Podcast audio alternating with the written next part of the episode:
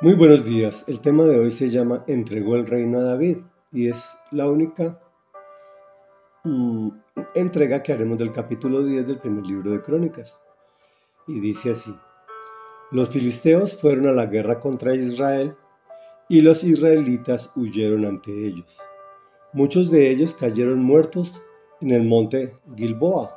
Entonces los filisteos fueron en persecución de Saúl y lograron matar a sus hijos Jonatán, Abinadab y Malquisúa. La batalla se intensificó contra Saúl y los arqueros lo alcanzaron con sus flechas.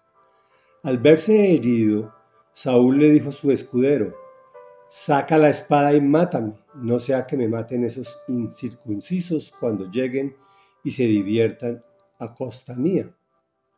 Pero el escudero estaba tan asustado que no quiso hacerlo. De modo que Saúl mismo tomó su espada y se dejó caer sobre ella. Cuando el escudero vio que Saúl caía muerto, también él se arrojó sobre su propia espada y murió. Así murieron Saúl y sus 3 hijos. Ese día pereció toda su familia.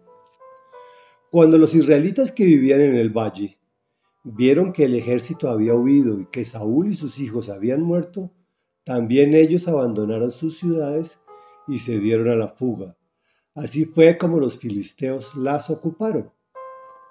Al otro día, cuando los filisteos llegaron para despojar a los cadáveres, encontraron muertos a Saúl y a sus hijos en el monte Gilboa.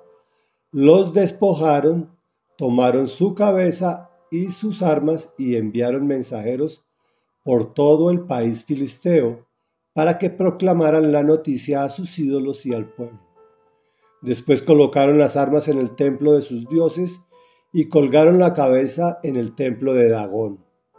Cuando los de Jabes de Galaad se enteraron de lo que habían hecho los filisteos con Saúl, se levantaron todos los valientes y rescataron los cuerpos de Saúl y de sus hijos. Los llevaron a Jabes, sepultaron sus huesos debajo de la encina de Jabes y guardaron 7 días de ayuno. Saúl murió por haberse rebelado contra el Señor, pues en vez de consultarlo, desobedeció su palabra y buscó el consejo de una adivina. Por eso el Señor le quitó la vida y entregó el reino a David, hijo de Isaí. Reflexión: Saúl murió por haberse rebelado contra el Señor, es el eje central de todo esto. Pues desobedeció y buscó el consejo de una adivina, o el consejo de cualquiera que no venga de la palabra de Dios.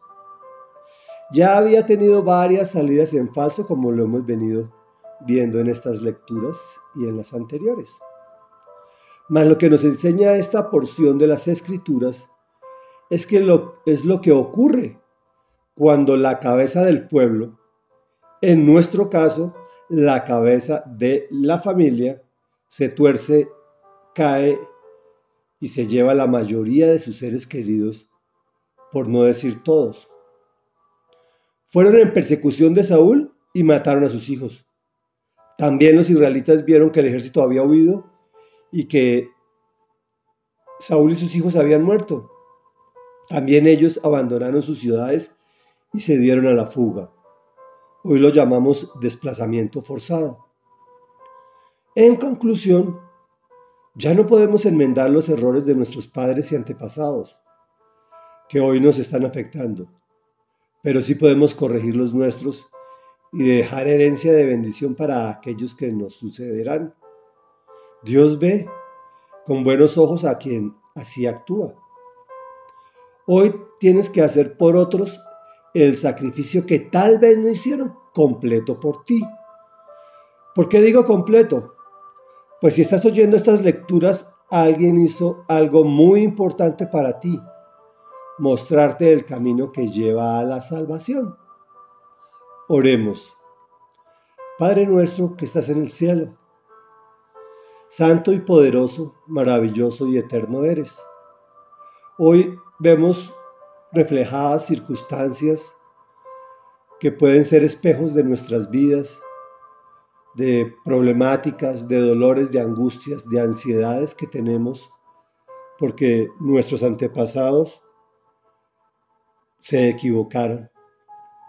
No los podemos juzgar, Señor. Al contrario, los bendecimos porque somos el resultado de sus experiencias y sus vivencias. Pero hoy queremos ser un peldaño más hacia ti para bendecir a los que nos suceden, para bendecir a nuestros hijos y a los hijos de nuestros hijos, para que se cumpla tu palabra de bendición, que dices que bendecirás nuestras generaciones o nuestra descendencia por 1000 generaciones.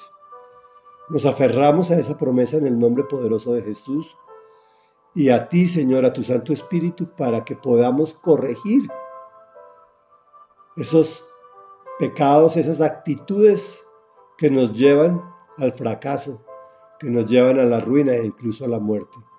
Y es en el nombre de Jesús que te lo hemos pedido, que hemos orado. Amén y amén.